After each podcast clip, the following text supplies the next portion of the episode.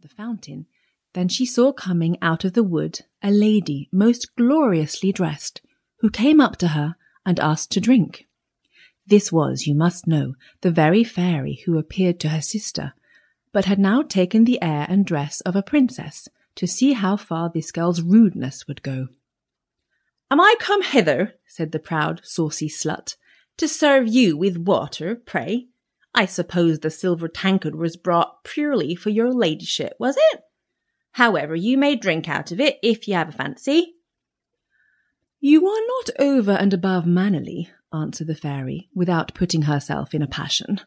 Well, then, since you have so little breeding and are so disobliging, I give you for gift that at every word you speak there shall come out of your mouth a snake or a toad. So soon as her mother saw her coming, she cried out, Well, daughter? Well, mother? answered the pert hussy, throwing out of her mouth two vipers and two toads. Oh, mercy! cried the mother. What is it I see? Oh, it's that wretch, her sister, who has occasioned all this, but she shall pay for it. And immediately she ran to beat her. The poor child fled away from her and went to hide herself in the forest, not far from thence. The king's son, then on his return from hunting, met her, and seeing her so very pretty, asked her what she did there alone, and why she cried. Alas, sir, my mamma has turned me out of doors. The king's son, who saw five or six pearls and as many diamonds come out of her mouth, desired her to tell him how that happened. She thereupon told him the whole story, and so the king's son fell in love with her, and, considering with himself that such a gift was worth more than any marriage portion whatsoever in another, conducted her to the palace of the king his father, and there married her. As for her sister, she made herself so much hated that her own mother turned her off, and the miserable wretch, having wandered about a good while without finding anybody to take her in, went to a corner in the wood, and there died.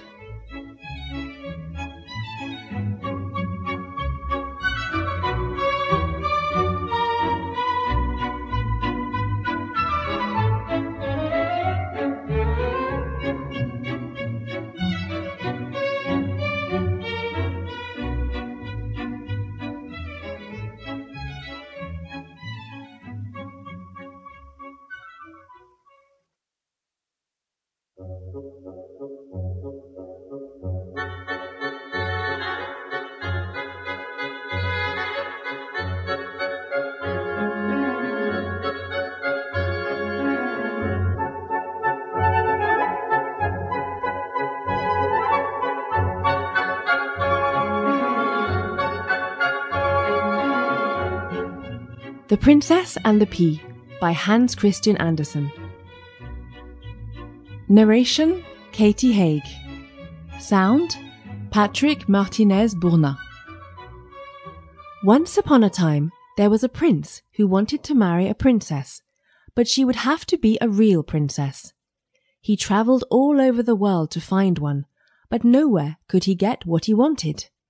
There were princesses enough, but it was difficult to find out whether they were real ones. There was always something about them that was not as it should be. So he came home again and was sad, for he would have liked very much to have a real princess. One evening a terrible storm came on. There was thunder and lightning, and the rain poured down in torrents. Suddenly a knocking was heard at the city gate, and the old king went to open it. It was a princess standing out there in front of the gate.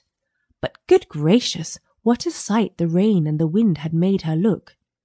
The water ran down from her hair and clothes. It ran down into the toes of her shoes and out again at the heels. And yet she said that she was a real princess. Well, we'll soon find that out, thought the old queen. But she said nothing, went into the bedroom, took all the bedding off the bedstead, and laid a pea on the bottom. Then she took twenty mattresses and laid them on the pea, and then twenty eiderdown beds on top of the mattresses. On this the princess had to lie all night.